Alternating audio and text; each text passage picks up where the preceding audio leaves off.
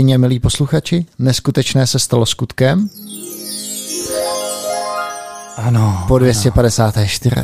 Mé jméno je Roman Pichlík alias Dagi ze společnosti Atakama a tímto dílem vás provedu společně s Jiřím Fabio, Fabiánem řečeným Filemonem ze společnosti Top Monks. Čau File. Uh, ahoj Dagi, ahoj Dagi, krásně si využil ten efekt, uh, to bylo z Arabely, ne? Jak se to táčí ten Otáčí tím prstínkem, nebo?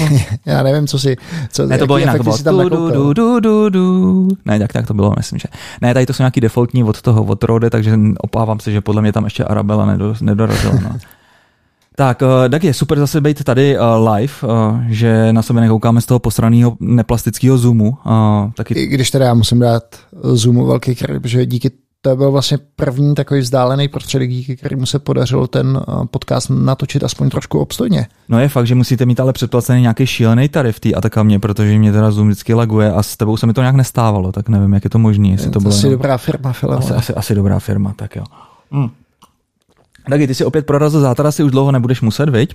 Já doufám, že to teďka 12. padne. Uh, ne, ne, necítím se někdy tak komfortně, když projíždím okolo těch policajních hlídek. Jo, ještě máš takový strach z nich? Mně přijde, že už teďka jako ten strach obecně jako z těch, těch autorit padá. A že lidi už je berou tak jako ze srandy.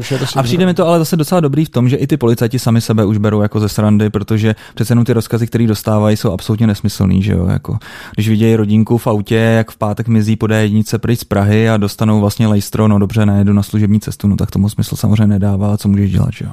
Je to, je to, musím říct, ta velká šeškárna. Já, by, já teda musím říct, že s Šumavou ne, ne, necestuju z plezíru, že to vlastně kvůli tomu, že tady manželka eh, má práci v úterý, takže se musíme, tak a kdybych nemusel, tak sem nejezdím. Kromě teda víme. Počkej, a jak, jak, to, jak to teďka máte s dětma, ty? Teď přece ty Jezdí makáš? No, ne, no tak jasně, že jezdí s váma, ty.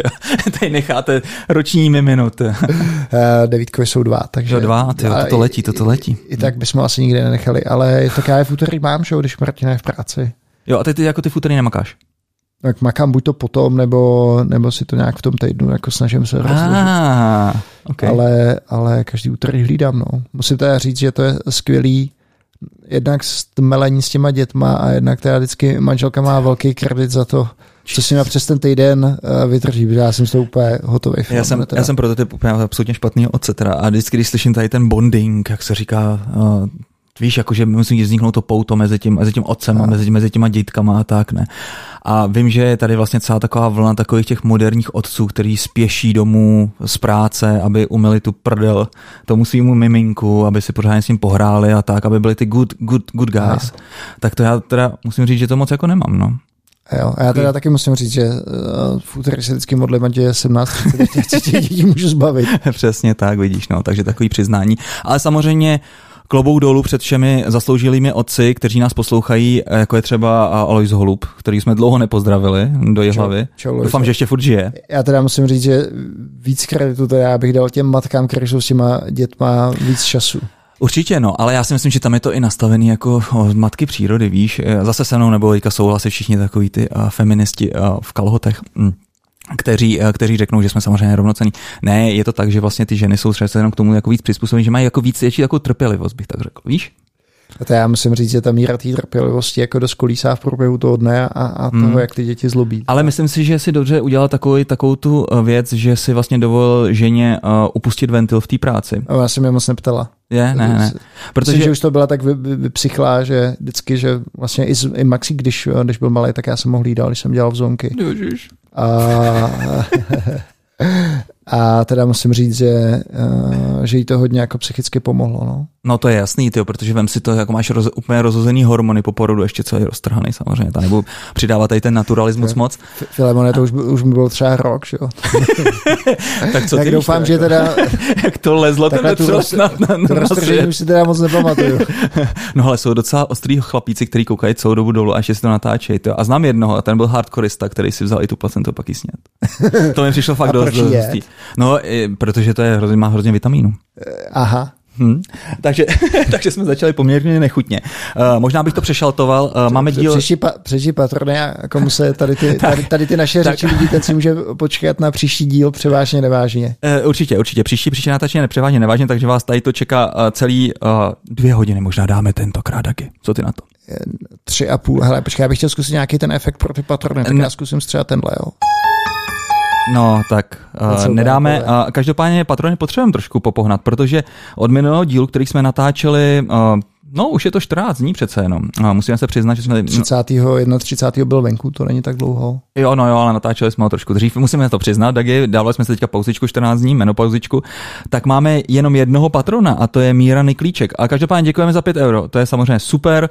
My teďka už si začínáme žít trošku na vysoký noze, teda aspoň já. Protože Dagi ještě z toho neviděl ani, ani cent. Ale to napravím, Dagi. Já, já doufám teda, Filemone, teďka jsem tě pozval na to, na to cyklistický soustředění, takže se plácneš eh, přes kapsu a, a dovezeš něco. Eh, já dám šunku, ty dáš bitcoin. Tak, tak, tak. Už tady máme zase tu sázku o Schrödingerův Bitcoin, eh, který já jsem vyhrál a nikdy jsem ho vlastně neviděl. On tam někde je. Počkej, já a... myslím, že ta sázka ještě ne, nenabyla platnosti. Jo, jako, tak, takhle to hraješ, takhle to hraješ. Lojza Holub nám musí poslat to datum. Jo, to je pravda, no. Lojzo, pošli nám prosím tě to, uh, diskri- to inkriminující video. Mimochodem musíme teda pozdravit ještě jednoho našeho posluchače, kterého jsme tady měli a to je Karel Holub a já nevím, jestli si to zaznamenal. Karel, minule náš host v díle o ultrasportovcích, tak má teďka zánět achilovky, tak doufám, že jsme to tím podcastem a je to tady. Ne, nepřivolali. Ne, to jsem nepřivolal my tím podcastem, to si přivolal Karel sám, protože si nastavil absolutně šílený limity, Karle. Nedělej to. Hm, sám si radil a teďka vlastně to takhle dopadlo. Prostě běhání je šílená, šílený sport. Tak, když jsme u toho Bitcoinu, tak my tady dneska vlastně nesedíme sami, máme tady super hosty uh, z naší velmi úspěšné firmy, ne z naší, jako my Dagiho bohužel, ale z české firmy uh, a to je firma Satoshi Labs. Takže zdravíme tady uh, Tomáše Sušánku. Čau. Čau Tome a máme tady ještě Matěj Žáka. Čau Matěj. Ahoj. Čau, čau kluci a řeč dneska bude o nejpoužívanější hardwareový peněžence Trezor a co zatím stojí za úsilí, kam to bude dál zpět a podobně. Tak, Dagi, ty Trezor máš, viď? Nebo kde no. máš ten tu můj bitcoin? Abych ho ještě měl, ty u tebe. Ale Filemone, um, já ho mám v takových těch um, Neříkej to, neříkej to. Víš, jak má Revolut ten Bitcoin? Jak ho vlastně vůbec nevlastníš? Je to nějaká taková ta fikce, tak v tom ho máš. Jo, aha, ty jo, já jsem si řekl, že řekneš nějaký ten Mount Gox nebo něco takového šíleného. Mimochodem, ještě, ještě, ještě než to dopovíš, kluci, s tím Trezorem já možná nahraju, to, ta historka, kterou jsme říkali několikrát, a mimochodem zdravíme Petra Šimečka alias Padáka, který má taky pozvánku tady do toho podcastu. Filemen, ty si na to vzpomínáš, jak on chtěl zaplatit Assange, že jo, koupil někdy v roce 2009-2010 50 bitcoinů, pět mu poslal za, za, za Wikileaks, 45 si jich nechal, no a bohužel ztratil ten, ten, ten klíč k té, k té peněžence. Ano, zůstal někde na harddisku, protože nevěděl, že tady je něco Trezor. Možná tenkrát vlastně ještě Trezor asi neexistoval, k tomu se dostaneme kluci samozřejmě. Historicky, kdy byl vlastně Satoshi Labs založený? Satoshi Labs jako takový si myslím sedm roků, sedm roků zpátky. Jo. Jo, tak na, a Trezor prostě 6 let třeba od Jo, prvního, jo tak to ještě Petr bohužel neměl, neměl šanci, takže vlastně se přidává uh, k řadě dalších uh, early adopters, který hledají teďka harddisky na různých skládkách. On už to zdál, on už to zdál, protože on říkal, že na ten harddisk potom nějak nainstaloval něco pro účetní nebo pro sekretářku, jen byl asi čtyřikrát přeinstalovaný, takže od těch 45 bitcoinů definitivně přišel. Hmm, ale Já to nevadí. A je, je super, že vlastně Petr furt zůstává takový pozitivní, pozitivní kluk? Že, že, že, že, že, ho to, že ho to vlastně nesemlelo. No, ne, vůbec, vůbec, no, vůbec. No, no, on, by ti, on by nám tady určitě řekl, jak ho to nakoplo v nějakém směru. jo, jasně, no. Tak jo, uh, tak Petře, doufám, že se uslyšíme, nebo padáku, že se uslyšíme na dalším podcastu nějakým dalších, jsi pozvaný, když on nám dává nějaký ultimátum, že to máme natočit na kole, nebo Venku co? na kole. No, to by asi nedopadlo dobře, přece jenom to. Tak, uh, kluci, dobře. Tak možná, kdybyste mohli říct něco sami o sobě, kde jste se vzali a co vlastně děláte v Satoshi Labs. Dobře, tak eh, já začnu. Tak jak už bylo řečeno, jsem Tomáš Sušánka, já jsem vlastně eh, hned po škole, já jsem studoval počítačovou bezpečnost, takže jsem nějak inklinoval k bezpečnosti, kryptografii a tak dále. A samozřejmě jsem jako pracovali během školy, ale potom, co jsem si vybíral, co dál budu dělat, tak vlastně byl jsem krátce uh, na stáži v Londýně v Cloudflareu, kde jsem vlastně taky byl v nějakým jakože kryptografickém týmu, kde jsem se tak nějak ujistil, že to je prostě zajímavá, zajímavá hm, část uh, matematiky lomeno, lomeno uh, eh, IT. No a pak, když jsem se vrátil, tak jsem věděl, že chci dělat kryptografii, že chci dělat bezpečnost a že chci dělat spíš menší firmu než, než větší. Jo. Prostě chtěl jsem spíš nějaký takový ten startupový duch, prostě 10-20 lidí, něco takového. Mm-hmm. Tak, takže, uh, no a prostě jsem si to takhle vyškrtal a zbyly mi dvě firmy a jedna z toho byla Trezor a tam jsem začal jako programátor, teda s nějakým trošku zaměřením na kryptografii. A uh, takže začal jsem jako programátor, no a pak prostě časem jsem se trochu posunul víc k těm uh, manažerským povinnostem a teďka jsem na té pozici head of, head of engineering. Mm-hmm, díky. Uh, Matěj? Tak Matěj Žák, můj background je paradoxně úplně jiný než v IT nebo biznise. Já jsem vystudoval kytaru, takže studovaný muzikant, normálně Pražskou konzervatoř, AMU a pak jsem postupně se dostal vlastně nejdřív na stáž na Berklee College of Music do Bosnu, vlastně na Music Business program a což samo o sobě bylo prostě super, jakože to, to mě hodně, hodně jako, uh, jako bych řekl nakoplo, že jsem vždycky byl takový jako to Amerika, New York prostě Boston. Uh, takže to, to bylo super a vlastně pak jsem šel i na, na Masters uh, na Berkeley, což bylo ve Valencii ve Španělsku a, a tam jsem už trochu šel s tím, že bych chtěl dělat ty startupy v vozovkách a tam jsme vlastně založili první takový jako startup uh, trochu bullshit startup, ale dělali jsme nějaký jako live streaming engine vlastně na, na koncerty, kdy prostě z mobilní apky uh, mohl jako kdokoliv natáčet vlastně uh, jakoby koncerty. Ne, tohle to nedělej. legální, ne? No, to možná mohlo být legální, to je jedno, to jsou prostě bootlegy, ale nejhorší na tom je, že prostě všichni vytáhnou na koncertu tu strašnou pazouru s tím mobilem, ne, prostě nic nevidíš, ne. Yes, A ty yes. s tomu přispíval. Ale, tak pokud nemáš Skylo, Skybox, že jo? No, ano. Takhle, my jsme začali, jakoby, uh, úplně ta původní myšlenka byla, jako když jsi někde ve městě, právě typicky New York, nebo tam, kde ta scéna fakt žije, tak jak, kde víš, jako, že se něco děje kolem tebe. Takže to byla ta úplně ta jo. premisa toho, jak najít ty cool, vlastně, takový ty hidden venues kolem, kolem tebe. To je Takže... taky never ending uh, story, který se opakuje vždycky. Hele, yes. víš co, ne, prostě já jsem takový expat, já jsem tady úplně odříznutý, já bych chtěl vědět, co se děje. To by byla super aplikace, kdyby mi to řeklo, jako co se děje zrovna kolem něho. Máme startup. Je, je, to tak, takových myslím bylo fakt jako stovky, jak, jak, jak naznačuješ. A, takže pak jsme dostali, došli vlastně k tomu live streamingu, že by to bylo cool. V tu, tu chvíli vznikal Periscope a tak, takový ty první apky vlastně, který potom koupil Twitter. Mm-hmm. A, a ta, pak jsme vlastně doderivovali vlastně k tomu, jako k té myšlence, že by bylo fajn to poskytovat hlavně pro ty umělce, takže aby mohli vlastně live streamovat svoje jako i doma koncerty, což myslím. Teď by se hodilo. Přesně, teď by se to hodilo, přesně. A takových už jsem teď spoustu. Nicméně to nevyšlo. Obecně jako budování těch platform je extrémně těžký, prostě jsme byli maličký tým uh, a tak. Vlastně přesto jsem se seznámil s nějakým vlastně investorem, pak jsem začal dělat uh, vlastně bike sharing elektrických kol v Praze. A to byl arcifail na konci, ale jako zase super zkušenost. Vlastně. A to bylo ještě před, před rekolou, nebo? To bylo během vlastně rekoly. Mm-hmm. Uh, I vlastně se známe dobře s Vítkem. Uh, ano, Ježkem. Přesně tak. Mm-hmm. A uh, tak, takže vlastně to jsme nějakým způsobem zkoušeli takým jakoby mo- modelem spíš, protože zase my jsme, to byl taky jako bootstrap, těch kol jsme fakt měli maličko, takže jsme jako Dvě. řešili. Ale 15, to 5 nám jich ukradli, takže, takže potom postupně jsme se k těm eh, dvěma dostali. Ale jako zase zajímavá zkušenost, ale říkám, i pro mě jsem jako docela, docela velký fail, docela jsem tam jako, na, musím říct, jako na, nabil hubu, protože jsem jakoby i tou spoluprácí vlastně s těmi investorama, tak bylo to těžký. Potom takový ty, že, ty výčitky, prostě, že jsem to vlastně, jakoby ty peníze... Imposter syndrom. Přesně, přesně mm. tak, no. Takže Potom jsem začal eh, dělat pro, pro jednu agenturu, eh, tak tam jsem byl hodně nespokojený, to bych pak mohl vyprávět prostě, že vlastně, ale ne, asi ne, nebudeme. Nebudeme očerňovat, no. Ne, ne, ne právě. Unicorn. ne, ne, t- takže, takže tam se mi to taky moc jako vlastně, jakoby, eh, musím říct, nelíbilo, a tam jsem zjistil, že to asi není pro mě, že fakt potřebuji nějaký ten silný produkt a úplně náhodou jsem se dostal vlastně do Satoshi Labs, musím mm-hmm. říct, že jsem měl vlastně nulový očekávání, bylo to pro mě vlastně relativně jako nový, obecně krypto prostě no, jakoby no, nová věc, věc. Mm-hmm. Samozřejmě tušil jsem, měl jsem nějaký bitcoin a tak, ale nic jako... Uh, nic, jako nebyl, nic jako padák. nebyl jsem prostě přesně jako žádný hardcore bitcoin maximalista, to určitě ne. Uh, no ale vlastně jako velmi brzo takové jako love, let, love at first sight jako s klukama, myslím teď founderama Satoshi Labs, uh, prostě je super spolupráce, hrozně se mi líbila ta jejich filozofie, ten jejich vlastně Uh, ten drive, ten jejich přístup, uh, teď se teda dostávám možná do nějakého detailu, kam se třeba dostaneme později, ale uh, prostě kluci jsou strašně fajn. Nepřerušuj to vřeteno, takže můžeme zmínit Marek Palatinus a tak. Pavel Rusnák. tak, takže... Uh, a tenkrát tam vlastně ještě byla ta Alena, ne? Uh, úplně na začátku, úplně na začátku jo, ale to byly, myslím, první dva roky, něco takového. Mm-hmm. Jakože já, já už Alenu de facto nepamatuju a to jsem skoro čtyři roky, no. Jo, jo, jo, jo. Takže Ale viděli jste hned od začátku, že to má být eh, hardwareová peněženka? Nebo no, počkej, um, takhle. Musíš taky dát do kontextu ty roky, že jo? protože vlastně Matěj tam přišel před dvěma rokama. Tím já, to, já to viděl hned od začátku. Tím, tím pádem jako on už nemohl do toho moc jako mluvit. Jako. já, to byla spíš otázka na historii. Jo, takhle, no. Když jsi začal těma founderama. Jo, jo, jo. jo. Jo, můžeme dát trošku, trošku nějakou timelineu, no, nebo nějaký kontext.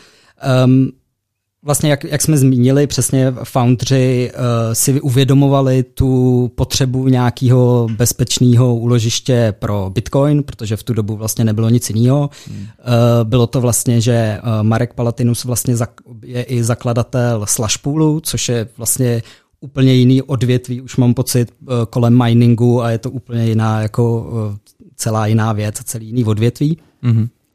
A tam prostě klasika, no, prostě přišel o x bitcoinů, eh, všude kolem lidi přicházeli o, o, o šílených, obrovský počet bitcoinů, který samozřejmě v tu dobu jako neměli žádnou prostě velkou cenu, ale eh, když do toho dáte hodně peněz, tak samozřejmě měli. No a uvědomoval, uvědomoval si vlastně Marek, že je potřeba nějakého prostě zařízení ideálně offlineového, který opravdu není připojený k internetu 24/7, není to nějaká databáze prostě někde, ale je to opravdu něco, co si schováte a používáte jenom tehdy, když potřebujete. A pak se vlastně nějak potkali se Stykem, eh, s Pavelou Rusnákem a myslím si, že v nějakém hackerspaceu ani úplně vlastně neznám tu, tu historii do detailu, jako jak, jak se potkali, ale prostě nějakým to klaplo dohromady a začali prostě vyvíjet, uh, vyvíjet Trezor. A to je teda 6-7 let zpátky, něco takového. No. Mm-hmm. Takže pak třeba dva roky na to už byl prostě první, proto, první uh, rok na to byl, byl, oni vlastně kluci, ještě doplním, uh, jsem si teďka vzpomněl, uh, oni vlastně chtěli udělat klasický crowdfunding, chtěli jít na Kickstarter, ale Kickstarter měl zrovna v tu dobu nějaký problémy s takovýhlema hardwareovými projektama ale de facto jim to zařízli, že prostě nějak jako do toho nechtěli jít, protože nevím, někde tam jako byly s nějakými projektama problémy. Ale to je snad se všema hardwareovými projektama. Já už mám teďka dva roky po spoždění takový hrozně hezký oscilát, osciloskop, eh, který by měl být napojený ten na mobil. Měl by před dvouma rokama a ještě furt není. No. Ty chlapíci se dušují, teďka se vymlouvají na covid a vypadá to, že pak přijde asi nějaká další epidemie. Každopádně s osciloskopem už jsem se rozloučil. No, jako určitě to je něco, co říkáme ve firmě furt, že, že hardware is hard, no. Jako mm. není to prostě mm. úplně jednoduchý. A jenom ještě doplním, že takže nešli, nešli na Kickstarter, ale vlastně si to udělali klasicky, jako udělali prostě webovku, kde prostě teda byl jako jeden trezor, si můžeš jako předkoupit a byl jeden trezor, jeden bitcoin. A takhle to bylo asi půl roku a pak vlastně už ta cena Bitcoinu vystřelila na nějakých 450 dolarů, tak už to vlastně jakoby skončil ten crowdfunding kvůli tomu, že už prostě to nedávalo smysl, protože na začátku té kampaně to stálo, já nevím, 50 dolarů, 100 dolarů a na konci té kampaně to stálo pětinásobek, takže to byl trošku jako nepoměr. No. Mm-hmm. A to jsme nějak přeskočili to, jaký ty jsi měl vztah k Bitcoinu ještě předtím, než jsi joinul? Jo, já jsem, jo, jo, já jsem určitě ten z, z těch, který k tomu přišel skrz tu technologii. Mm. To znamená, já jako si nepamatuju, kdy jsem o něm slyšel poprvé, ale... Možná v našem podcastu, ne?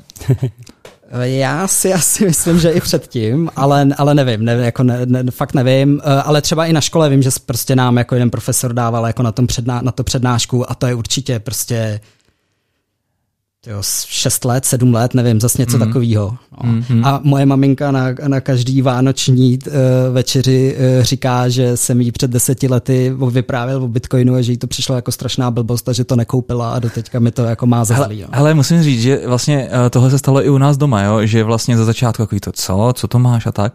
A teďka se to úplně otočilo, takový, kolik jich máš? no ale File, tam už nějakou dě, nějaký dědictví, no to, že jo? Si, si uvolní kolo, strnáš heru. A... ne, ne, ne, Phil nemá nic. A tak, lepší je teďka říkat, že nemáš nic. Co jsem, vlastně ty jsi tady, Tome, říkal vlastně o tom, o tom principu, že máte vlastně nějakou peněženku, kde si prostě to uložíš. Uh, ono by to pak mohlo, mohlo zavádět a pro spoustu, spoustu lajků je to zavádějící, že vlastně ty bitcoiny ležejí skutečně na té peněžence, že vlastně jak nerozumějí ty technologie, tak si řeknou, že vlastně jo, tak si vezmu ty bitcoiny sebou a co se stane, když prostě najednou, najednou mi tu peněženku ukradnou, tak vlastně jsem přišel o bitcoiny, což tak samozřejmě není, že? Uh, ano, eh, je to tak. Vlastně asi musím trošku vysvětlit v, to trošku, trošku do detailů. A prosím jako dítěti. Jako dítěti, dobře, mm. pokusím se. Mm. Takže vlastně Trezor jako takový v sobě nemá uložený bitcoiny jako takový.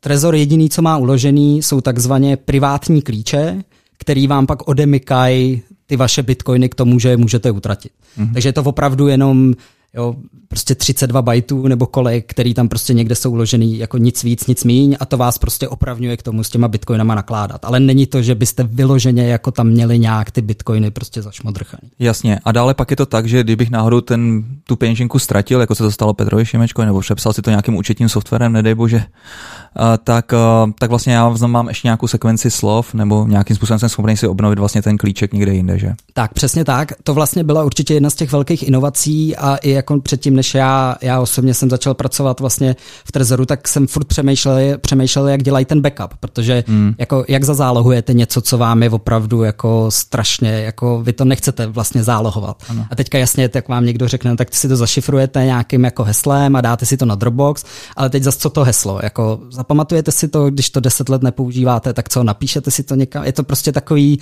není to prostě úplně vončo. A tady určitě přišla ta velká, velká inovace, že zase naši foundři vlastně vymysleli standard, který se jmenuje BIP39, ale je to prostě standard, který vám dá během té inicializace toho trezoru, vám dá 12 nebo 24 slov, to záleží, ale to je jedno, prostě vám to dá, řekněme, 12 anglických slov, mm. vy, si je napaš, vy si je napíšete na papírek, ten papírek prostě zahrabete někde na zahradě, nebo schováte někam, nebo nevím, něco, prostě někde jako to nepoužíváte, mm. to fakt někde jako schováte. Mm. A vlastně tady z těch 12 anglických slov uh, se deterministicky za prostě použití jako hromady hashovacích funkcí, to je jedno, ale prostě mm. je tam mhm. nějaký proces, ale co je jako důležité, že z toho se deterministicky rovnou odvo, odvodí ty privátní klíče. Mm. To znamená vlastně ta záloha jako decit, to vše, prostě je tady těch 12 slov, z těch, z těch se to všecko odvodí mm. a to vše. A to byla opravdu docela, asi bych si troufal i říct jako revoluce, protože najednou je to prostě pochopitelný. Tady, hmm. nebo teda ono upřímně, můžeme se pak ke konci dostat jako k otázce phishingu a jako není to vůbec jednoduchý, jo. Ale je to prostě výrazně jednodušší, než když máte někde si zálohovat něco, já nevím, na flešku nebo něco takového. Dobře, no tak možná je to trošku složitější. A když říkáš třeba 12 jednoduchých anglických slov, tak člověka by napadlo, že by vlastně to mohl zkoušet. Eh, znáte takovýhle, jsou takovýhle útoky třeba? Uh, jako mohl by to zkoušet, ale těch, těch, těch slov je, z těch slov je v BIP 39 jich je teď nevím, 1024 nebo 2048, teď, mm-hmm. teď se nejsem jistý, mm-hmm. to je, no, ale prostě je to napočítaný tak, aby, aby to jako neupočítal. No. Jo. To jo. znamená uh, 12 na 1024. Nebo na, naopak, ne? 1024 na 12. No, no, no. 12. Jo, jo, promiň, takhle. A ono ještě totiž, to už je docela detail, ale my ještě máme Trezor Model One, což vlastně je ten, ten prv, to první zařízení, má to jenom dvě tlačítka, nebo černobílý, nebo teda černobílej. Sell by. ale jakoby je to fakt takový základní. A pak máme ten model T, který má touchscreen, tím pádem se i třeba přesně tyhle slova se dají jakoby zadávat přímo do toho trezoru. Takže hmm. tam třeba stačí těch 12 slov, protože vy to opravdu jakoby zadáváte do toho, do toho trezoru T přímo na tom displeji. Na té na tý jedničce je to trochu složitější a musíte to zadávat na počítači a proto je jich tam těch 124 a je tam ještě nějaká alchymie trošku kolem. No.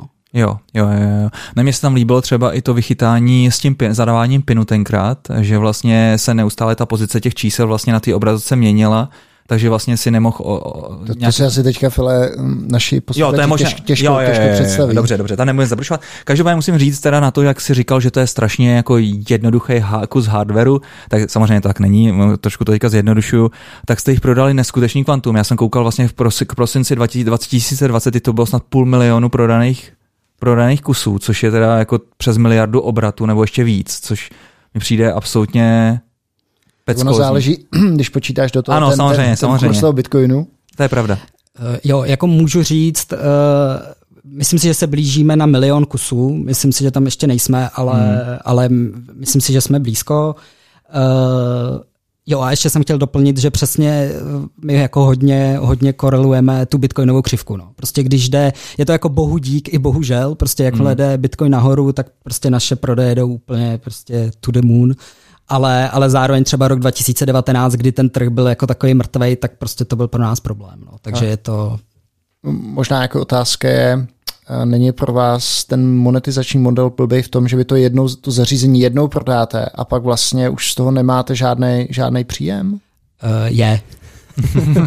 a je to tak a snažíme se s tím teďka pracovat. Tak, jenom přesně k tomu samotnému hardwareu ještě děláme vlastně, jako říkáme tomu ekosystém v podstatě, ale je to prostě apka, jak desktopová, webová, tak připravujeme mobilní a v té apce máme další jakoby, služby, který, který, kterým nějakým způsobem můžeme monetizovat ty uživatele.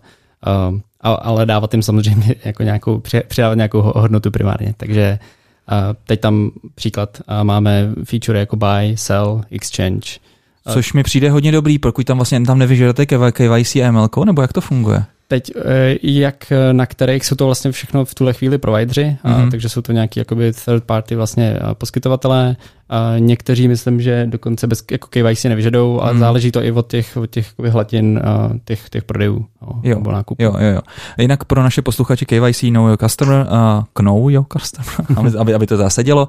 A jde o to, že si vás vlastně ta uh, strana čekne, typicky burzy, a tohle typicky nechcete vy teďka ten případ vlastně v Indii, kdy líkl vlastně celá ta databáze, tady ta KYC a, a v podstatě teďka ty lidi, kteří mají ty bitcoiny nakoupený přes tu burzu, tak jsou vydíraný, protože ty zlí páni mají jejich adresy, mají jejich jména a vědí, že mají bitcoiny, že jo? Takže co jim brání namířit jim pistoli ke hlavě a otevři mi ten ten, ten tvůj trezůrek.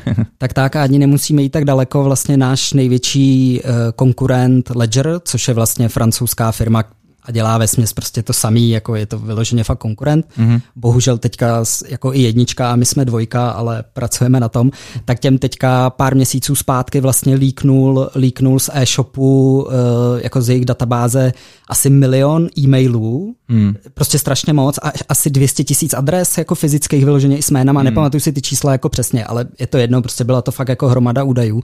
A to je fakt jako průšvih jako hrom, protože tam, tam vyloženě je prostě jméno, adresa, a vím, že říkali i nějaký jako eh, v české vlastně bitcoinové skupině na Facebooku se objevovali fakt lidi, kterým přišla, protože tam bylo, myslím, i telefonní číslo místy, mm. takže jim opravdu přišla... Racketeering. Opravdu mm. jim přišla sms pošli bitcoin nebo si zítra pro tebe přijdem. No. No. Že, jako myslím, že není teda případ toho, kdyby opravdu se to jako stalo, ale zase otázka, jestli jsme se to dozvěděli, ale je to určitě jako průšvih. No. Um, každopádně um, i vy musíte být uh, cílem, nebo minimálně předpokládaným, uh, předpo, předpokládaným cílem takovýchhle útoků. Můžeš, můžete třeba říct, uh, jakým způsobem to kdo, kdo na vás jako zkouší, jak hodně to je sofistikovaný?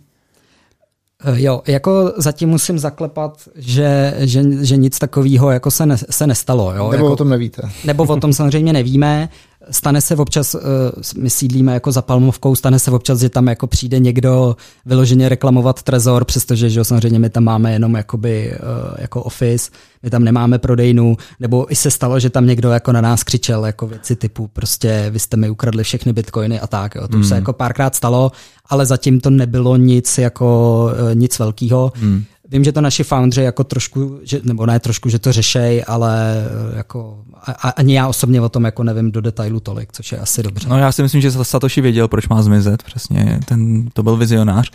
Uh, Možná by si teda neutek eh, z té otázky, jak kromě toho, že tam chodí lidi, kteří jsou takový pofidérní, co něco sofistikovanějšího, nějaký supply chain, chain attack, prostě já nevím, kde se ten hardware vyrábí, že jo, předpokládám, že musíte mít zabezpečenou celou tu cestu od návrhu, že jo, zadní vrátka těch lidí, knihovny, hardware a takhle vlastně můžeme pokračovat. Jo, jo, vyrábí se to v České republice, což uh, je fajn. Uh, co je taky důležité, že vlastně to zařízení jako takový přijde těm zákazníkům bez toho firméru. To znamená, je tam fakt jenom úplně nějaký minimální kód, který, který dělá vlastně jenom jednu jedinou věc a to, že když se tam ten firmware pak nahraje v případě, když ty to připojíš k počítači, takže zkontroluje zase kryptograficky, jestli ten firmware je podepsaný a pokud jo, tak se ten firmware tam nahraje, pokud ne, no tak se tam nenahraje.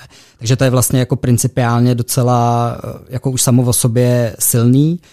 Uh, supply chain je, je problém, jako my třeba se snažíme, že na ty krabičky dáváme prostě nálepky, aby bylo prostě jasně vidět, když s tím někdo jako manipuluje a tak dále a tak dále. Je to jako velká diskuze, jestli to k něčemu je nebo jestli to je k ničemu. Um, my jako vlastně říkáme, že a teď nevím, jestli to nevyzní trochu arrogantně, ale uh, prostě my říkáme, pokud ten supply chain je pro tebe tak velký problém, tak jsme kompletně open source, všecko si můžeš postavit sám, tady si jako kup prostě součástky někde a můžeš si to prostě postavit sám, pokud jsi jako až takhle šíleně prostě hmm. paranoidní. A co se týká toho softwaru, těch softwarových balíčků, který používáte? Jo, tak jako ve firmwareu těch balíčků je vlastně jako minimum, protože to je, jo, je to software pro embedded zařízení, takže můžu klidně se dotknout technologií, vlastně my, my máme firmware uh, My vlastně máme momentálně dva firméry, pro ten model 1, model 1 je to kompletně v C, pro model T je to MicroPython, C a teďka Rust, protože některé ty části se snažíme z C přepsat do Rustu. A jako těch externích knihoven je tam minimum. Jako samozřejmě ano, jako jo, MicroPython je prostě obrovský projekt, snažíme se to hlídat, jako kdykoliv, když to aktualizujeme, prostě koukáme jako se fakt i do detailu na komedy, co se tam změnilo. Hmm. Jako děláme maximum pro to, aby to, abychom to měli pokrytý.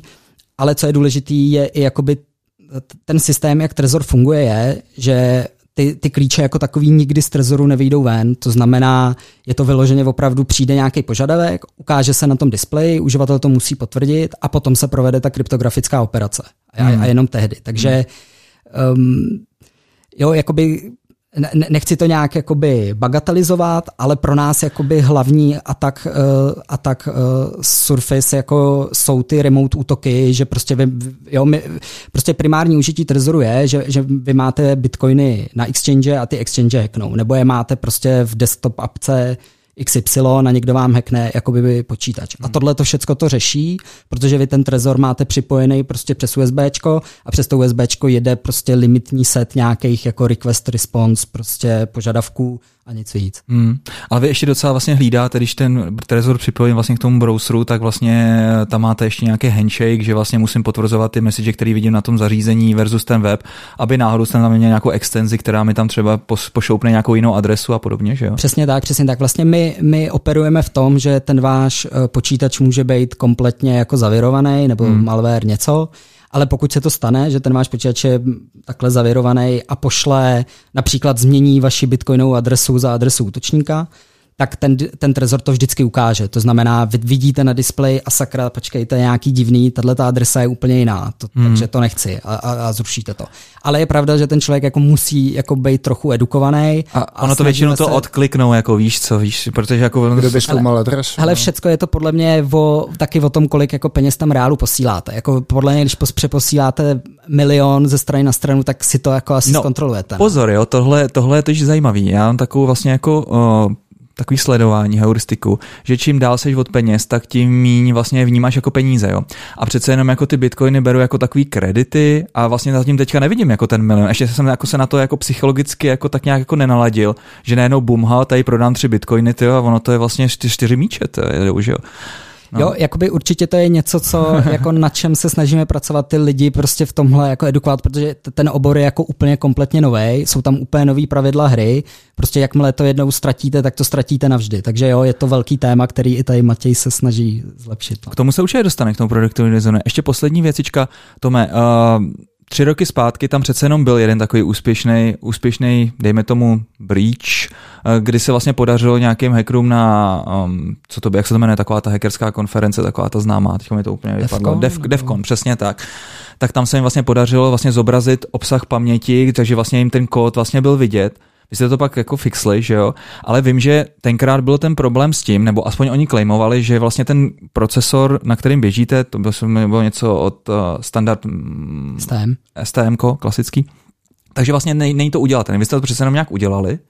Můžeš možná popsat, jako v čem probíhala ta náprava? Mhm, já ještě možná doplním, že jako ano, byl tady ten útok z Devconu a i třeba je, byl útok dva roky zpátky, rok a půl, nevím, od Krakenu jako exchange, kdy, mm. kdy vlastně oni opravdu, ten útok z, z Krakenu byl ve zkratce něco, něco, prostě vzali laser za, jako ani ne tak drahý, jo, prostě tisíc dolarů, což je relativně jakoby málo, a v tom čipu jako někde něco vpálili, nevím, a něco tím prostě přeskočili nějakou instrukci a Trezoru já něco, mm. co neměl. A jako nechceme to bagatelizovat, určitě to jako taky je něco, co se snažíme jako adresovat, ale jako zase pro nás primárně, jako my primárně řešíme ten remote útok, kdy mm. vám přes internet prostě někdo něco hackne a jako s trochou nadsázky by se dalo říct, že prostě pokud řešíte i tu fyzickou security, tak prostě dejte svůj trezor do svého trezoru, jako safeu a, a jako je to trošku vyřešený. Jo? Teďka zase nechci, aby mě někdo bral jako za slovo, jo? samozřejmě snažíme se tomu jakoby taky věnovat. Tak a abych neutek té otázce. Uh, tam vlastně, pokud si dobře pamatuju, tak v tomhle, v tomhle případě uh, my jsme to uh, my jsme vlastně zlepšili to šifrování jako té vnitřní paměti, mm. ale tam je jakoby problém, že my momentálně máme ten trezor, eh, jako se, ta vnitřní paměť trezoru se zašifruje podle pinu, který vy si nastavíte. Hmm. Ale pin je prostě že jo, číselný a prostě, aby ta entropie byla dostatečná, tak já nevím, kolik muselo být 25 znaků, nebo nevím, teď si to vymýšlím, ale určitě víc než jako nějakých pět, 10, jo, hmm. nebo kolik si hmm. prostě tak reálně zapamatujete. Takže furt je to jako forcovatelný, pokud hmm. prostě dostanete z toho čipu tu paměť, což hmm. prostě za, jo, když to, jako nejspíš se to prostě povede. Ale my vlastně na tohle máme další feature, která se jmenuje passphrase, kterou teďka se snažíme trošku jakoby víc tlačit, která vlastně není nikde uložená a zase se to jako vyderivuje z té passphrase jako takový. Takže vy hmm. vlastně na vrch těch 12 slov, které, o kterých už jsme se tady bavili na začátku, tak máte něco, co se jmenuje passphrase, to je něco, co si úplně vymyslíte. Snažíme se to tlačit, aby to fakt, nemenuje se to password, ale jmenuje se to passphrase, aby to opravdu bylo jako... Souvětí nějaký. Nějaký souvětí. Mm. A to je něco, co se zase ty klíče jako se deterministicky upraví a tím pádem to není nikde uložený a tím pádem je to jako neheknutelný, protože to nikde uložený není. Mm, mm, mm. Nicméně tenkrát... Můžu teda ten útok spočíval v tom, že, um, že se zobrazila, zobrazil se obsah paměti, kde byly ty klíče. A ten útočník se dostal k těm klíčům. To Oni byli... Těm password, těm, těm slovíčkům. Těm, těm slovíčkům. Oni byli, jo. Přesně tak, no. Oni byli schopní prostě extrahovat tu paměť, pak udělali něco, něco a byli schopní prostě se dostat k těm 12 slovům. Takže byli schopni si vygenerovat tu samou kopii vlastně trezoru, nebo to no, je obsahu. Tak, přesně, přesně tak, tak, a měli no. přístup jakoby úplně k všem. těm adresám tvojim, no.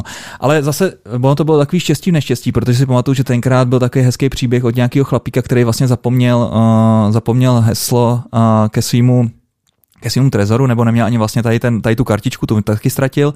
A při nějakém updateu tuším, že tam vlastně musel zadat se ty slovíčka, nebo ne? Ne, myslím, že tam musel zadávat jenom ten pin. Nevím, jak to bylo. No prostě ztratil přístup k tomu trezoru.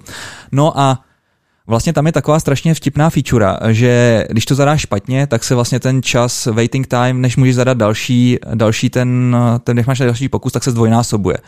No a jemu to prostě, on měl nějaký okruh asi jako nějakých nevím, asi 20 slov, který tam jako mohli, nebo 20 nějakých kódů, který tam mohl, mohly být. A on je postupně jako zkoušel a když se pak nastal na to, že vlastně další pokus měl za měsíc, a pak se to furt jako násobilo. Říkal, hele, já už jsem byl úplně u toho spocený, když jsem prostě se konečně blížil ten měsíc, když jsem tam mohl zadat zase další pokus a mám mi to zase napsal, že nic. No a pak se právě objevil tady ten hack, a, nebo hack, no prostě se objevila ta možnost, jak si vlastně to přečíst přímo vlastně z toho trezoru a vlastně někdo mu to takhle pomohl s tím udělat. On to vlastně šlo o to, že tam nějak se, se přemostilo nějaký piny a v jeden okamžik se tam prostě v té paměti objevilo. A on řekl, halelujach, ne. No pak jste mu to samozřejmě updateli, teďka už, teďka už, teďka už by se k těm bitcoinům nedostal, no, takže Jo, jo, a já doplním, že tohle vlastně je uh, článek na wired.com, pokud ano. se dobře pamatuju, a ano. to právě jakoby docela dobře ilustruje jakoby te, to všechno, protože on vlastně měl ten trezor k dispozici, on uh, věděl, že tam někde je nějaká chyba, ale i tak mu trvalo podle mě půl roku nebo něco takového, hmm najít uh, toho klučinu, Někoho, kdo který, mu to udělá, který mu to no. pak udělal, což je vlastně člověk, který ho jako my známe, protože prostě tak ta komunita je relativně jakoby malá. Slash. Ale ne, ne, byl to, byl to jako, byl to bo, někdo bokem.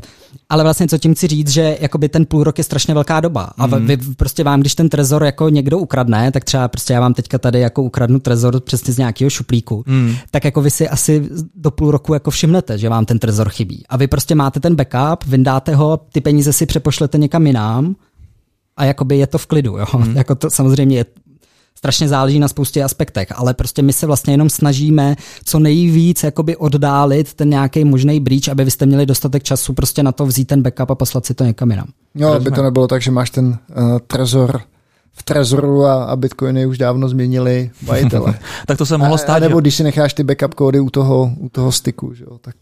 No, ale jako takových různých lumpů, co přeprodávají vlastně tady ty hardwareové peněženky a pak vlastně ti dají, že jo, s nějakou slavičkou, protože už je Bitcoin nebaví a tak dále, tak těch je hodně, že jo, pak si nechají ten seed, jako už máš před, předinicializovaný, už můžeš rovnou posílat bitcoiny a pak ti to vlastně jednou za čas prostě jenom stáhnou, no a ty nevíš vůbec nic a přesně pak máš jenom tady v tom, tady, tady v tom trezoru a nevíš. No. A ještě, ještě jsou jako velmi chytří a dají vám ten trezor, jestli tam nahrajete, nebo Ledger nebo cokoliv, nahraje, vy tam na, nahrajete pět tisíc korun, a když si řeknou pět tisíc, tak to za to nestojí, počkej si dva roky, vy tam nahrajete 50 tisíc a pak vám to vybílí. No. Tak, tak, tak, no. Uh, my tady zase celou dobu mluvíme o bitcoinech, nicméně Trezor podporuje daleko víc měn a mě by zajímalo vlastně to rozhodování uh, mezi mezi těmi měnama, který budete podporovat, protože za začátku mi to přišlo takový, že jste hodně dali na tlak komunity uh, a přišel, co já vím, Karel uh, Filnera, a oh, Vertcoin to the moon, tak jo, tak přidejte honem podporu Vertcoinu, kde je teďka Vertcoin, že jo. Uh, pak tam bylo hodně prostě Monero, že jo, to je úplně vlastně sama, samotná kapitola podpora a tak. Jak to je teďka vlastně, protože teďka se jede taková ta vlna toho Bitcoin maximalismu, jak se na to koukáte vy? Je to vtipná taková topiko otázka, protože jsme přesně dneska na to měli takovou dlouhou diskuzi eh, právě s klukama founderma. A není to jednoduchý téma, musím říct. Jako není to, eh, protože přesně, jak, jak naznačuješ, tak eh, takový ty frenzies kolem těch jako nových kryptoměn a tak, je, je jich prostě spousta. A je to každý den, určitě, že i posluchači budou vědět o NFTs a takový ty prostě... No teďka, teďka, nejvíc, teďka nejvíc jede money, uh, jak jsem mobile coin, protože Signál vlastně tam přidal podporu pládev v mobile coin. Mm. Já jsem koukal, že to vlastně teďka vlítlo během pár dnů to the moon samozřejmě, i když ten komit tam přibyl někde v říjnu. Takže pokud by byl někdo pátravý dostatečně v Codebase, tak vlastně mohl teďka docela vtipně zbohatnout. No, je to, je, je to prostě, je to vlastně každý měsíc v podstatě, mm. možná i týden se prostě vyskytne nějaká nový jakoby trend, kterýmu a my vlastně musíme na jednu stranu čelit a na druhou stranu se k němu nějak postavit jako biznisově. Protože mm-hmm. samozřejmě, když uh, uh, nějaká ta daná kryptoměna nabere nějakou uživatelskou bázi, tak samozřejmě ta otázka pro nás je, nemáme to podporovat. Ale já musím říct, že vlastně tohle byl jeden z důvodů, proč jsem si vůbec pořídil Ledger Nano. Jo. Jako mm-hmm. mě ten hardware neskutečně sere, neskutečně, protože to se vůbec yes. nedá, to se, no, no, jako to neříkám, protože jste, že se to šlaps, ale protože to je fakt eh, pro uh, newbíka je to šílený. Jednak vlastně, než jsem to rozchodil, to taky je porod. A pak mi přišlo, já jsem měl tenkrát, já to řeknu a já se přiznám, já jsem měl Ripple, ano, měl jsem XRP, absolutní šílenost, tak, eh, tak jsem to neměl kam odsypat a bylo mi, při, bylo mi jako divný to mít třeba na nějaký mobilní peněžence nebo na počítači nebo tak, tak prostě s hardwareou peněženku, takže kdo to podporuje, Ledger Nano.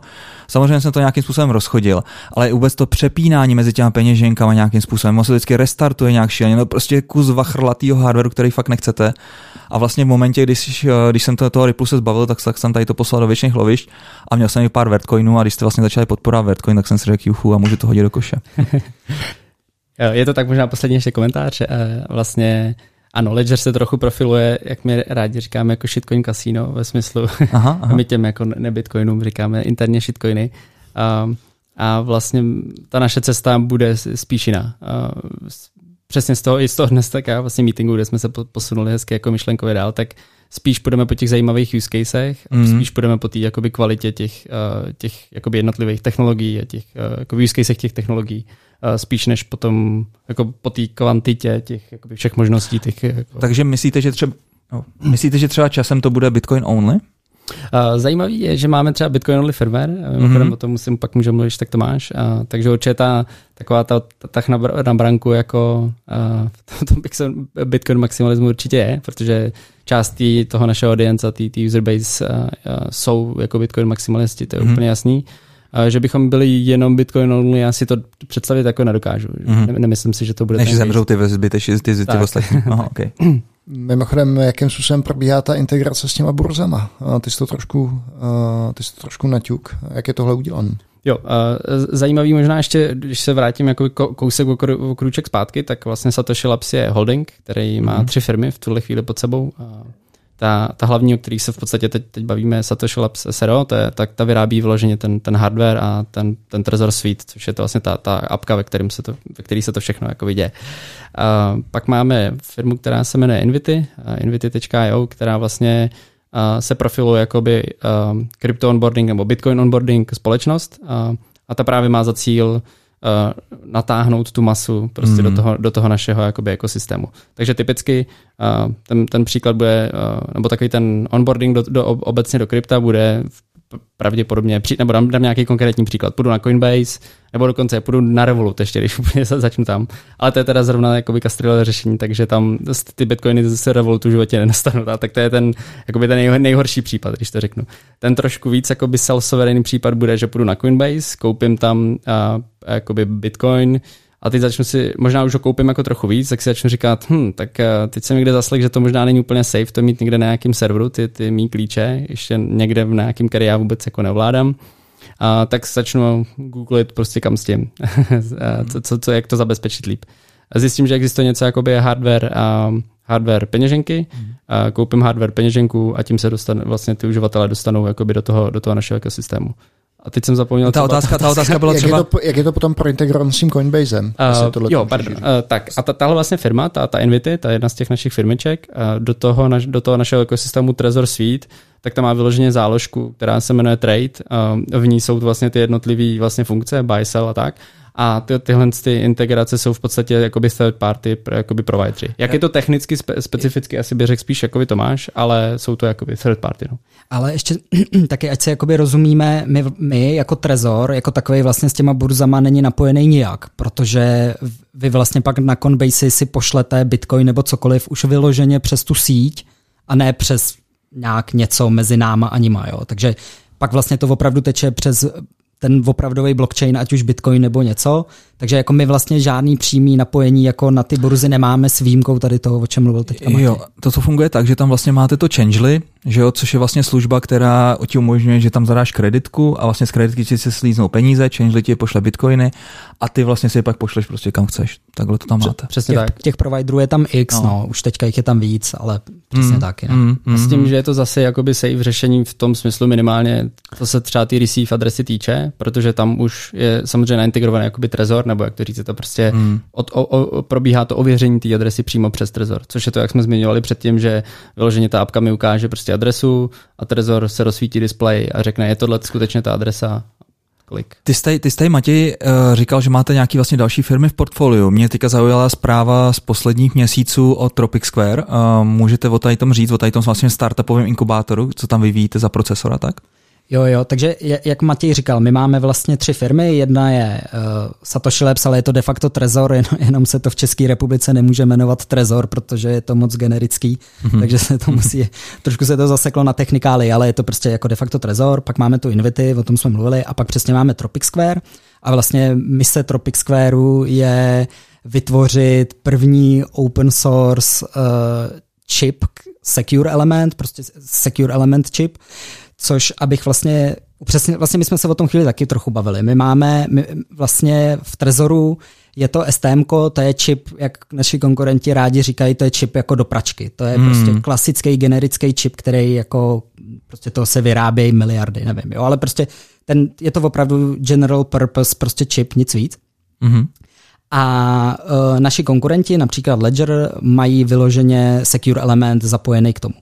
My vlastně z nějakých, ale je to něco, co furt jako reevaluujeme, my z nějakých jako důvodů jsme se rozhodli ten secure element tam nemít a ty hlavní důvody jsou, že k tomu, abyste tam mohli dát secure element, tak s těma firmama musíte podepsat hromadu prostě NDAček. Hmm. Ty NDAčka jsou prostě o tom, že když tam něco najdete, tak máte říct. Pět let prostě musíte mlčet mm. nebo něco takového. A celkově je ten, celkově je ten, jakoby, ten průmysl jako trošku broken v tomhle, mm. protože strašně často jako s, uh, jo, je to prostě taková jako hra, no. Oni prostě řeknou secure elementy bezpečný, protože to je certifikovaný autoritou XY, ale jakoby ta autorita to testuje tak, že se podívá na nějaký seznam prostě akcí, který proti tomu čipu dělají, to si odškrtnout a, a jako je to. Ale třeba nějaký vyloženě jako akademický research tam za stolik jako neprobíhá, protože i ty akademici by museli mít prostě nějaký NDAčka a všechno hmm. tohle. Takže je to trošku jako problematický. Takže taková trošku security by obscurity. Dá se to tak trošku říct. No. A uh, my vlastně jak jsem říkal, je to jako, my nejsme jak, jako my, že bychom křičeli, nebo trochu to jako děláme, jo, že občas křičíme secure element, ne, prostě všecko open source, ale jakoby je to něco, nad čím jako přemýšlíme furt znovu a znovu. Mm. A vlastně rok zpátky uh, už to jako bylo docela blízko, že třeba tam něco takového bude, a pak to tam nebylo a už o tom jako nemůžeme moc víc mluvit, jo? Mm. Takže prostě je to jako něco, co eh, prostě nás to zase nakloplo k tomu jako Tropic Squareu, kde mm. prostě ta mise má být, aby to bylo kompletně open source. Ono to upřímně úplně udělat nejde, jo? takže ono to třeba bude ze začátku 50-50, že 50% toho čipu. Já jsem nenašel GitHub totiž, to na té stránce Tropic Square. Oni jsou ještě hodně jako, to je prostě jeden rok, jo, takže oni jo, jsou hodně v nějaký jo, jo. early prostě fázi, no, takže je to takový. Jako, early fáze, když se tam měli investora za 100 milionů korun a za 20%, takže půl, milion, půl miliardy valuace, early fáze. No tak doufáme, že se to teďka trošku jako rozjede, no. Ale jako upřímně taky vám jestli, když tak můžeme pozvat, protože já samozřejmě o tom jako ne, nevím, ne, nevím tolik, ale um, chtěl jsem dokončit myšlenku, ať jsem to zapomněl. Ale prostě je to, jo, chtěl jsem říct, že vlastně není to, že by to hned na začátku bylo kompletně 100% open source, mm. bude to třeba ze začátku 50% na 50%, pak prostě časem 80 na 20 a teda a teda. Mm-hmm. A vlastně ta vize je udělat fakt jako drop-in replacement pro tady tyhle ty uh, další prostě secure elementy, aby lidi prostě mohli zahodit prostě ten jeden čip a dát tam jakoby ten náš Tropic Square mm. a my budeme samozřejmě jako Trezor jedny, jako my budeme ten první zákazník tady toho Tropic Square. No. A ještě, jestli to můžu vlastně komentovat, teď jsem se jenom vzpomněl vlastně Tomáš, jak se tak na, na jednu chvíli jakoby pozastavil a řekl, a my už to víc nemůžeme říct. Tak já, já jsem neboj, neboj vrtí Ale já jsem viděl eh, naše, teď nedávno to naše video, vlastně, jak, jak se ten Tropic Square announcuje. Ano. A tam je to vlastně popsaný, vlastně tahle jakoby situace. Tím, jak je celý to industry těch jakoby čipů za, v těch vrstvech jakoby těch NDAček, hmm. a taky vlastně ta firma eh, vlastně naše, nebo nějaký ten research, prostě našel, eh, dejme tomu nějaký jako problémy v nějakým prostě, dejme tomu čipu. Hmm. Je dokonce to announcovalo jakoby tomu tomu, ty, nebo tý, nějakýmu, dejme tomu výrobci, tomu manufacturer. Ano, a, ano. a on už vlastně s tou informací dál nemohl, nemohl nic dělat a my s ní taky mm. dál jakoby nemůžeme nic dělat, protože mm. prostě máme to, jakoby, to NDAčko podepsaný.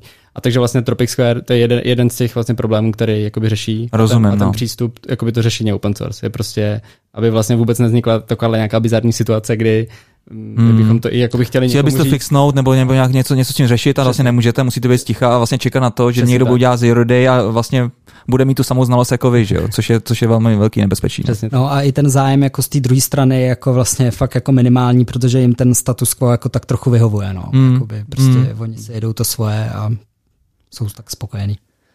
Můžete ještě když tak kluci teda popsat, co, co teda znamená mm, vývoj toho, eh, toho trezoru, kde to začíná, jestli si sami, co vlastně všechno si navrhujete, z čeho se to skládá?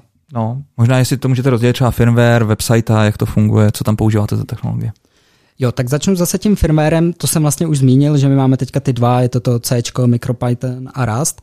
Uh, my vlastně jsme, na první pohled to může vypadat, že jsme hardwareová firma, ale jako určitě tak není. My jsme vyloženě prostě softwarová firma, protože prostě náš denní chleba je prostě psaní, psaní softwaru. Uh,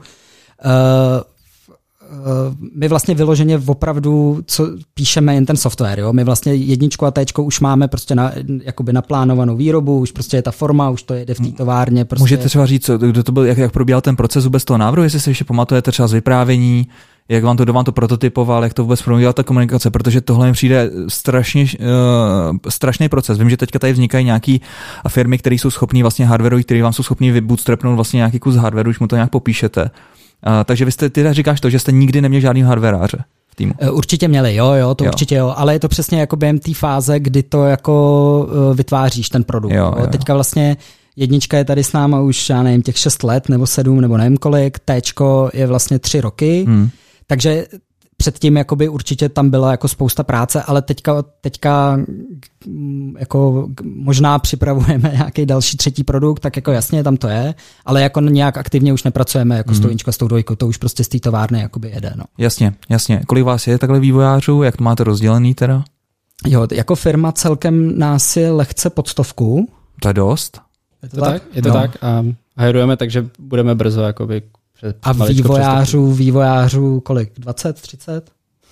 Uh, no, to už asi, to už asi víc. Uh, možná můžeme po, popovídat trošku o těch týmech. Uh, já teda začnu tím svým, teď mm, přeskočíme mm, ten mm. firmware, ale Tomáš je primárně jakoby, f, f, jakoby he, nebo lead to vlastně toho firmwareového týmu. Mm. Já jsem nastoupil uh, vlastně jako jako první pro produkt, jak možná řeknu jeden, jednu vtipnou story. Uh, Stick, jeden z founderů, ano. Uh, říká, že jsem nejlepší produkták firmy. A, Jsi jediný. První. Protože jsem jediný. Zatím a první, přesně tak. Uh, takže to je taková sranda. A já jsem vlastně nastoupil trochu s tou vizí, jako ten, um, tak mi to kluci prodávali a tak, tak vlastně já jsem na, na to jako to koupil, protože se mi to hodně líbilo, jako ten produkt předávat tomu mainstreamu. Mm-hmm. Uh, takže já, já vlastně mám na starosti uh, ten produkt Trezor Suite, uh, což je, jak jsem už zmiňoval, ta, ta desktopová webová aplikace. Tam nás je uh, vlastně čtyři full stack lidi, čtyři frontend vývojáři, uh, dva designéři, in-house UX researcher, uh, teď dva, dva produktáci. Mm, mm. OK. A ve firmwareu? Jo, já ještě možná jenom jednu vsuvku, co, co mi přišlo zajímavé, že i jakoby ten, ta vize founderů ze začátku byla, že my opravdu budeme dělat jenom ten device a prostě nic víc. A Jo. ten software k tomu bude jako, že dělá komunita, nebo se kolem toho objeví další firmy nebo něco. Ale vlastně velmi záhy se zjistilo, že to prostě není ono, protože jakmile prostě nemáte to kompletní UX v ruce, tak to prostě není ono. Takže se vlastně začala dělat první webová voleta, to byla vlastně volet, to je současná volet.trezor.io, což mm. už tak jako lehce prostě umírá a přesně je teďka jakoby ta nová generace Trezor Suite, což je to, to o, čem, o čem mluvil Matěj. Jasně. Tak a firmware, uh, ve firmwareu nás je 6.7. Hmm.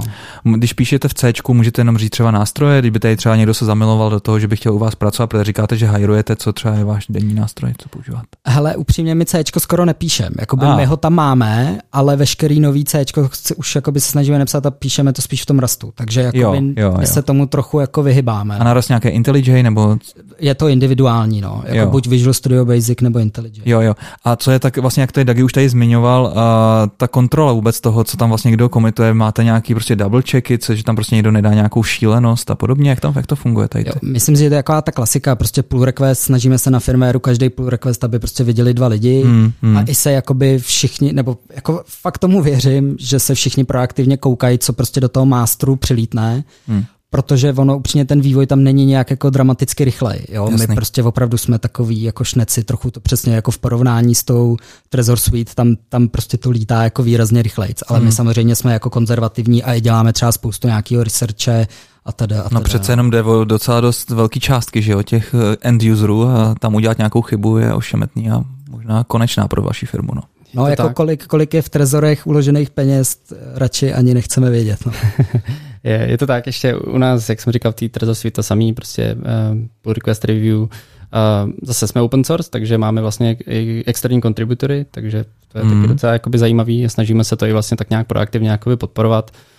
Um, věřím, máme nějaký vlastně bounty program, o tom asi by věděl spíš jako i Tomáš Ten historicky. bezpečnostní, no, to je No, taková no. klasika. Prostě. Tak, uh, Možná, uh, jestli o tom něco řekneš, to je zajímavý. Uh, hlásej se lidi, hlásej, zkouší. Nebo jak velký jsou třeba ty bounty a jak, jak, jak funguje zadání třeba? E, Zadání není vyloženě, hmm. to jako nemáme, ale ne, jako nejvíc podle mě dáváme 50 tisíc dolarů jako za nějaký takový ty kritický jakoby hmm. chyby. Máme Trezor.io lomeno security, tam je prostě ten celý seznam jakoby nějakých chyb, co se našel, ale jakoby už jako nechci říct samozřejmě, že, že to je všecko v pohodě, ale jako nějaký takový ty vyloženě jako mega kritický věci typu, jako že přesně mm. jakoby vám to vypíše ty slova nebo něco takového, to, to prostě se naposledy fakt stalo jako roky zpátky, jo, že už prostě jsme si trochu jako prošli a už tam spíš jsou takové jako věci, že když něco, tak něco a tak dále. A kluci, teďka doufám, že mi odpovíte ano. A doufám, že všichni zaměstnanci, kontraktoři v Satoshi Labs mají své trezory a jsou vyplácený v bitcoinech. je to tak. No, ma, ma, mají, Mají tu option. ma, mají, mají tu možnost, no. Jo, jo. Můžeme si jako vý- výplatu brát v bitcoinech, ale jako není to povinný. Mě, mě, by, mě by zajímalo, jestli, jestli u vás Trezor nakoupil uh, Elon Musk, když, když ohlásil, že uh, že... že by dal jako klíčenky k Teslám, jo? No ne, tak eh, on říkal, že, že část jako prostě cash, cache převede do bitcoinů, že jo. Tak tam má podle mě CFOčko jeden trezor a tím, tím, jeden tím, tím, to, tím to zaslo, tam to všechno. A ta, Elon má, Elon má u sebe těch 12 slov. no, tam bude asi nějaký multisig, že kus bude mít Elon, kus, kus tady ten CFO. A bude. Eh, Třeba, třeba takhle Square, což je eh, vlastně firma vedle Twitteru, nebo jak to říct, ty dělají takovou tu Mhm. mm-hmm. mobilní peněženku na rychlé posílání mm-hmm. peněz a la Revolut nebo něco takového tak ty, ty mají i popsané jako článek, jak to uchovávají. A mají tam fakt něco ve stylu, že ty trezory mají tři, k tomu mají dva ledgery a dělají tam prostě nějakou šílenou, jakoby nějaký něco, Hmm. nějaký multisigový šílený setup. No. Já teda vlastní by, by, by the way, uh, B2C je jeden segment, vidíte něco jako v B2B, že byste to prodávali prostě firmám, že ten use case vypadá jinak? Uh, myslím, takhle historicky byly nějaký snahy, už jako za, mě, už od té doby, co jsem v té firmě, ale ten fokus, upřímně ta priorita je na to B2C. Uh, Hmm. V podstatě uh, neříkám, že ne, nebude do budoucna, ale Hmm. hmm. teď určitě je to pro nás jakoby jednodušší. Uh, to jakoby to B2C prostě letí, to B2B my na to ani nemáme upřímně jakoby infrastrukturu jakoby salesovou, jo? že Hmm. nemáme v podstatě, nemáme ani tu knowledge, moc nám jakoby to v minulosti jakoby nešlo, takže Jo. Ale já ti řeknu přesně use case, který bych potřeboval, jo. A protože a, vyplácet lidi v bitcoiny ve firmě je trošku legislativní oser, hlavně pokud jde o zaměstnance. Takže co my musíme udělat? A nevím, jestli, tak, jestli to děláme třeba špatně, já nevím, ne, ale myslím, že tenkrát nám to radila Hanka Kožichová, taková vlastně první, první ta, první účetní, která uměla vlastně tady s kryptíčkem a tak jsme řekli, ale chceme tady nějaký lidi jako teda vyplácet prostě v bitcoinech, v litecoinech, nebo to, co je úplně jedno. A má řekla, nám poradila ten postup. No a jde o to, že vlastně Každý měsíc na konci musí ten daný zaměstnanec nebo ten kontraktor říct, jak velkou částku chce vyplatit vlastně v tom kryptu. Jo. A pak vlastně musí podepsat papír, zaměstnanec teda to musí skutečně jako papír, to znamená, ale si jdou do ale my tady podepisujeme papíry uh, jako na běžícím pásu. U kontraktora je dobrý to, že to teda může být aspoň přes ten DocuSign, tak to je fajn. Že u zaměstnance to nemůže být ne, přes DocuSign? Zaměstnanec nemůže mít ani smlouvu přes DocuSign, ne, prostě, protože prej to není jako právně vymahatelný a že, napad, že to je napadnutelný. No tak. Kontraktor jo, což je zajímavý. No. Takže, takže takhle to je. A pak vlastně vítězoslavně jde ta účetní, nebo ta, co platí vlastně ty, uh, ty, ty vejplaty a pak to zkontroluje a nějakým způsobem to prostě rozposílá. No OSER absolutní, ne prostě tam nějaký QR kódy se mění a tak dále. Mně by se strašně líbilo, pokud by ty lidi byli schopní prostě zapojit si nějak prostě tam ty automatický prostě generování QR kódu nějakých nových adres a tak dále. To znamená, že ta účetní by prostě jenom řekla dobrý, ne prostě takovouhle částku a rovnou by to celý rozposílalo a a hotovo. No, protože pokud ta firma má být fakt vyplácená Bitcoin, tak je to teďka, je to fakt vyloženě oser.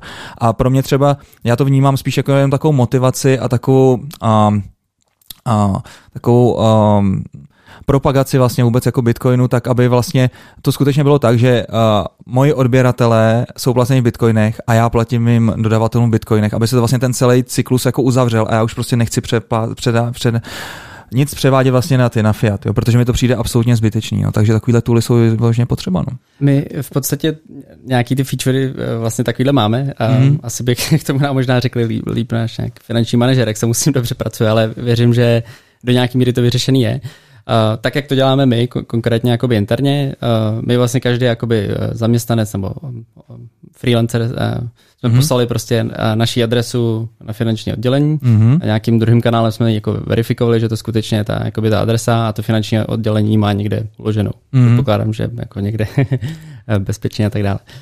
Um, a potom ten, ta Trezor Suite apka vyloženě podporuje uh, jakoby posílání, jak se to jmenuje, jako, jako vlastně import, jo? že tam můžu naimportovat prostě mm. 30, 30 adres. To je super. Uh, pošlu to do, do Trezoru a Trezor tohle to podporuje taky ten firmware, takže to tam jakoby odklikám jednu po druhý, zkontroluju to a pošlu to jakoby jednu, podepíšu tu transakci a pošlu ji jako broadcastu do sítě a je to hotový. Hmm. A na tom na té straně potom toho, toho příjmu nebo nějakého, dejme tomu pro daňový účely a hmm. nějaký práce, tak jako podporujeme export těch transakcí, je tam search nad tím a takovýhle jakoby další jakoby funkce. No. Jo. A nějaký hledání, dejme Jo, ale neděláte tam nějaký zuřivý podpisy na konci měsíce nebo tak, nic taky neřešíte. Dobrý, a. tak já budu muset z, zrefaktorovat náš, náš účetní proces, evidentně to máme nějaký, eh, jak za krále klacka.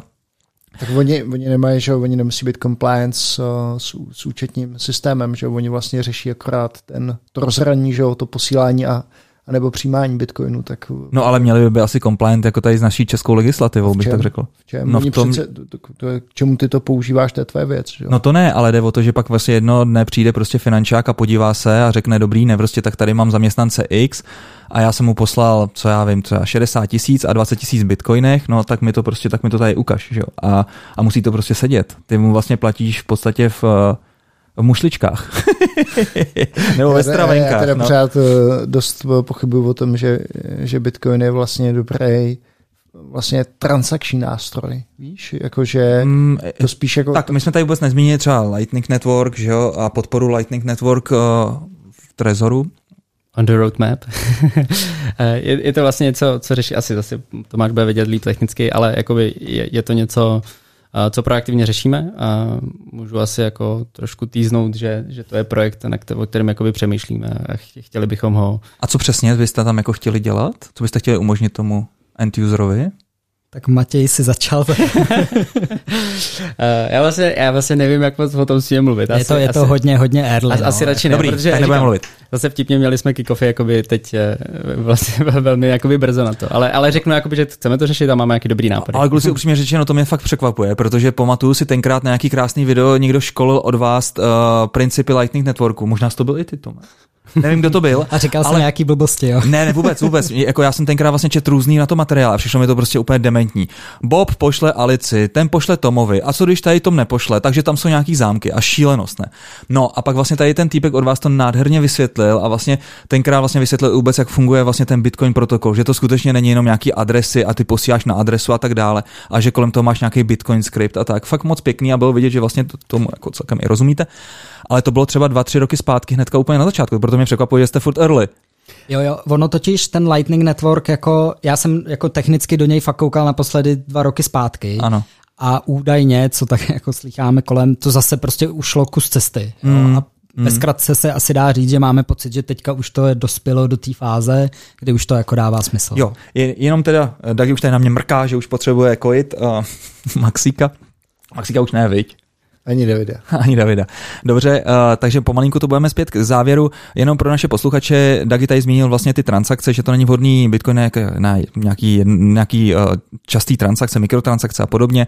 Na to se právě hodí ten Lightning Network a, a více o tom nastudujte asi, asi někde jinde. Tak, um, co by co říct závěrem? Kluci, možná poslední, poslední věcička, která mě zaujala, za, zajímala. Uh, vy sami obchodujete Bitcoinem? Nebo jenom jste ty hodleři takový ty, že načerpáte a, a čekáte? Já de facto vůbec jako mm. netra- netradu. Já myslím, že bych se střelil do nohy.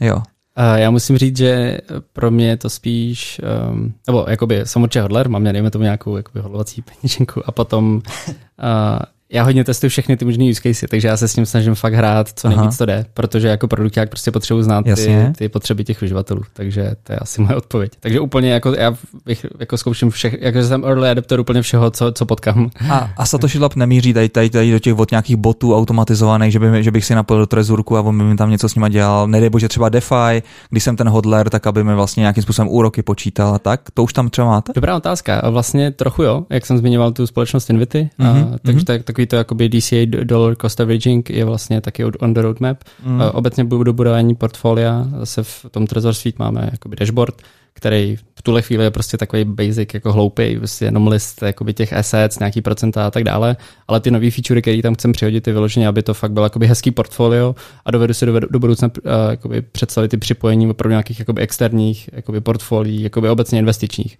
Aby mm. paradoxně to krypto se stalo, jakoby otočilo úplně od, opačně, mm. že už to není jako, že je to ta nějaká obskurní jakoby alternativní investice, ale naopak, aby k nám si ty lidi, jakoby uživatelé dávali svoje jakoby portfolio, portfolio, portfolia i jakoby fiatový. Super, kluci. Uh, moc díky za tady to povídání, fakt svěží a myslím si, že vy jste říkali, že hajrujete, takže přece jenom jako sehnat, i když teďka vlastně vy jste říkali, že C už tam nemoc není, takže už je tam ten MicroPython a frontend vývoj, takže to, to je nějaký reaktíček a tak.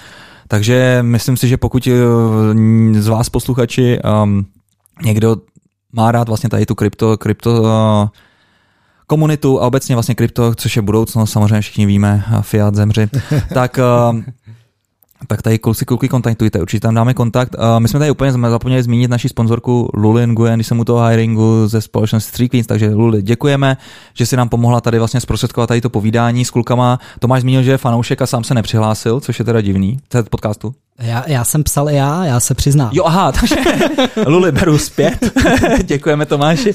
Ne, samozřejmě Luli taky děkujeme za uh, sponsoring jako všem našim patronům věrným a doufám, že vás tady ten díl bavil. Uh, určitě do dalšího, do jednoho z dalších dílů přizveme kluky z Tropic uh, Square a probereme trošku víc ten jejich TASIC, což je ten vlastně jejich open source procesor, jak to probíhá, vývoj a tak.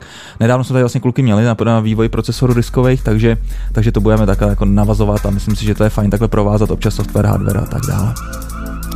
Tak jo, kluci, díky, a milí posluchači u příštího dílu. Ahoj. Ahoj, mějte se hezky. Ahoj, mějte Ahoj. se.